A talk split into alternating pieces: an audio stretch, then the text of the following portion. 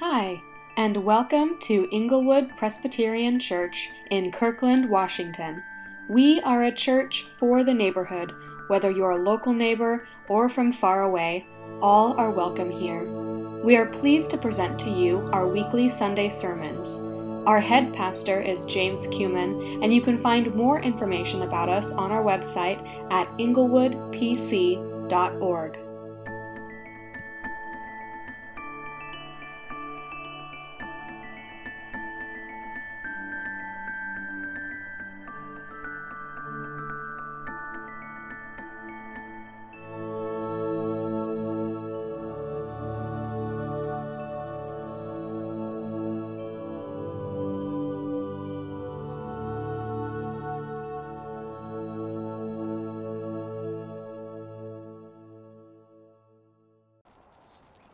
our texts this morning are not ones that often get preached on. Uh, a snippet from the Gospel of Luke, a small section from the Gospel of Matthew, and would invite us to simply open our hearts to what God is saying in them. Uh, a snippet from the Gospel of Luke is what Jesus' disciples were doing when he has just been killed and they have no idea what's going to happen next. And a snippet from the Gospel of Matthew when the religious leaders, um, Jesus has just been killed, and they're not nearly as confident about what happens next as they maybe thought they would have been. But please join me in prayer that we would hear God's voice revealing Himself through this scripture. Ah, Lord Jesus, as we spend time with these passages from Gospel of Matthew and Luke, what we call Holy Saturday, the day that you spent in the grave, sharing our death with us. Open our hearts to, to you. Your presence and your promise, your trustworthiness, we pray in your name. Amen. For our gathering today, we have two readings from the Gospels, both narrating what happens at the very end of Friday and what happens on Saturday. Friday, when Jesus was crucified, and Saturday, the day before Jesus was resurrected. From the Gospel of Luke, last two verses of chapter 23. As Jesus' body was taken away, the women from Galilee followed and saw the tomb where they placed his body. Then they went home and prepared spices and ointments to embalm him. But by the time they were finished, it was already the Sabbath, the sun had gone down, so they rested according to the commandment. And we also will read from Matthew chapter 27, again narrating what happens on Friday. Uh, Matthew adds the detail that it was a rich man named Joseph of Arimathea who provided the tomb, and that the women saw where the body was laid and stayed there looking for a while. The next day, the day after the preparation, in other words, on the Sabbath, the leading priests and Pharisees went to see Pilate, the Roman governor. They told him, Sir, literally Lord. We remember what that deceiver once said while he was still alive After three days I will be raised from the dead. So we request that you, sir, seal the tomb until the third day. This will prevent his disciples from coming and stealing his body and telling everyone he came back to life. Uh, if that happens, we'll be worse off than we were at first. Pilate replied to them, You have guards. Go, seal it as best you can. So the religious leaders sealed the tomb and posted guards to protect it. This is the word of the Lord to us. Thanks be to God. When we come to Holy Saturday, there's not a lot of narrative. Let's be honest. There's some notes, as we heard read, that the women and the others rested on the Sabbath day because it was the Sabbath day and they weren't to do any work dearly beloved having died, notwithstanding.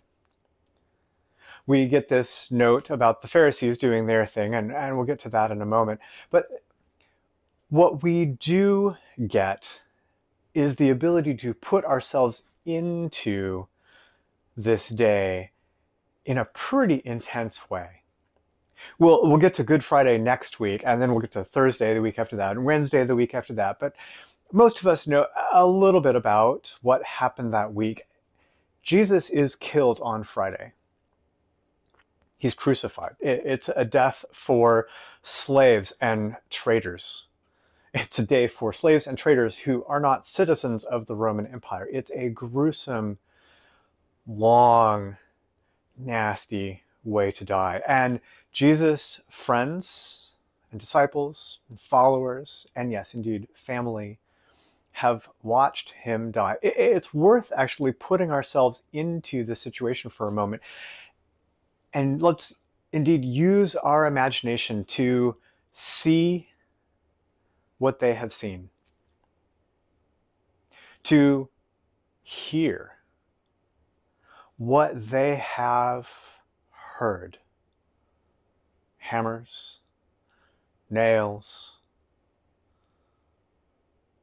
flesh being ruptured, groans, sighs, gasps, mocking, laughing from those who wanted Jesus dead.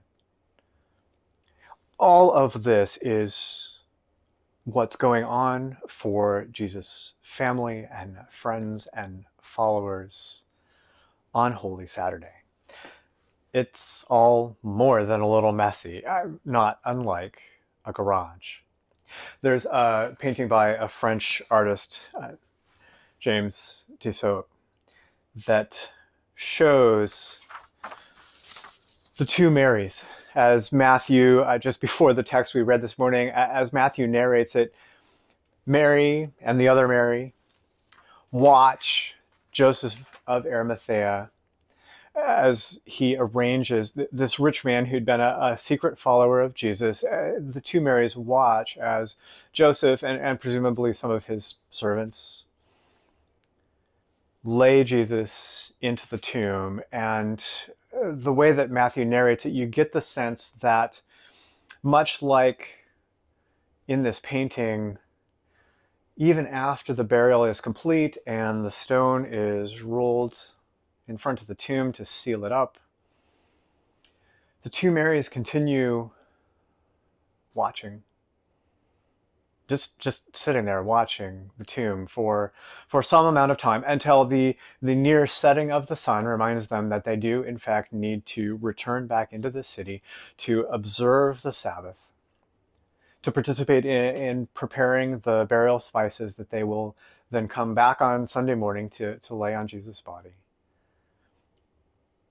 And then together with Jesus, again, friends, family, followers, they observe the Sabbath day. They rest on the Sabbath day as God had commanded. And yet, I do think we should see at least this much that they wait in hope.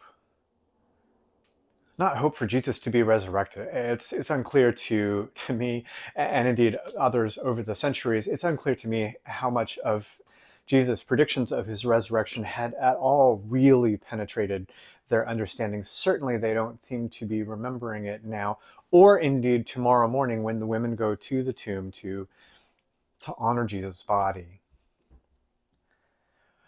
But their trust in God has not completely evaporated. They rest according to the commandment. They don't have any idea what God is up to, but they rest according to the commandment. it may be only, again, muscle memory, but they rest according to the commandment. They, they're waiting, they're looking, collapsing, but they are still looking to God in how they structure their day, their week. They're looking to God to make some sense of what has just happened. The contrast between these women and the religious leaders could not be more stark. Whereas the women, and again, presumably the men, are resting on the Sabbath day according to the commandment, putting their trust, even in a difficult situation, in God's hands. Here, the religious leaders are, well, they're taking their own future into their own hands because on a day that they ought to be gathered in the presence of Lord God Almighty, they are in fact gathered in the presence of the Roman governor.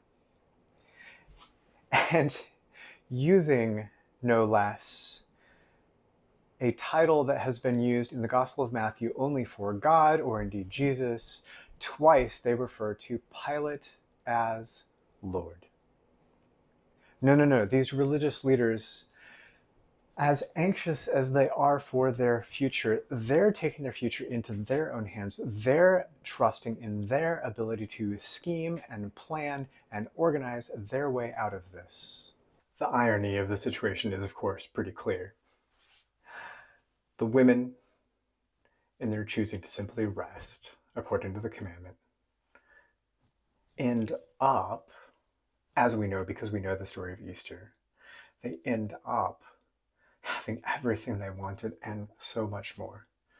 And these religious leaders, in their self efforts to secure their future on their own, ignoring God's role in the whole thing, end up actually making the evidence for Jesus' resurrection that much more dramatic. With a guard and a seal over the tomb, the fact that he then rose from the dead could now not be blamed on Jesus' disciples stealing the body. So, what might this all mean where, where we live, where we actually spend our time day by day, week by week, our lives here in the 21st century? Among many other things we could say, certainly we must say this God is a God who keeps his promises. Even if it's a promise that we've barely remembered, uh, the fault is on us for not having paid attention and not having remembered, not on God for somehow not keeping something on our time scale. In fact, in this one, in this situation, in this story, Jesus' delay in resurrecting actually makes his victory over death that much more secure. Imagine if, as our Muslim friends will put it, Jesus only swooned on the cross. He just he just seemed dead. He was just mostly dead. Then his victory over death could we be satisfied that he had in fact shared our death with us and now shares his life with us? In the same way that we can now be certain that Jesus, having been dead, dead, completely dead in the grave for 36 or perhaps a few more hours, he was fully dead. He has shared our death with us, and how much more will he then give his life to us? And related to that, though we can certainly list off the various ways and areas that of our lives that we look for security. Our job, our family relationships, our friendships, our bank accounts, and on and on and on.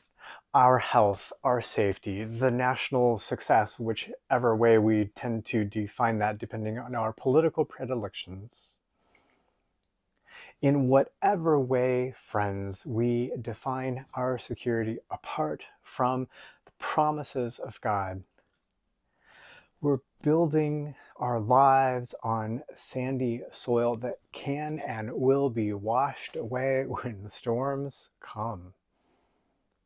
No, we're invited to build our lives on God's words to us, His promises, His reliability, his faithfulness, his loyal love to anyone he calls his own. And the fact that no human strategy can hinder God, stop God in any way, get in the way of God doing what he promises he will do, including raising back to life himself and all of us who are in him.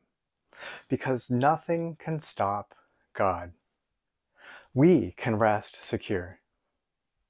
It should not escape our attention that Jesus, second person of the Trinity, the God of the universe, through whom all creation was made, rested in the grave for, again, something like 36, 38 hours.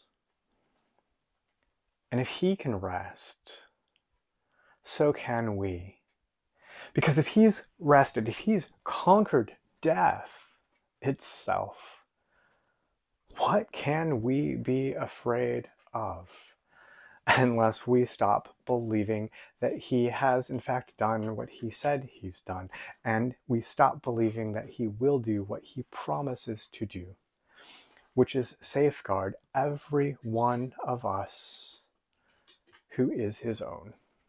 Uh, in this world, there's plenty to be concerned about, plenty to be in prayer about, plenty to give ourselves, evil things to give ourselves to undo and be part of God's recreation in this world until the day he completes it in full.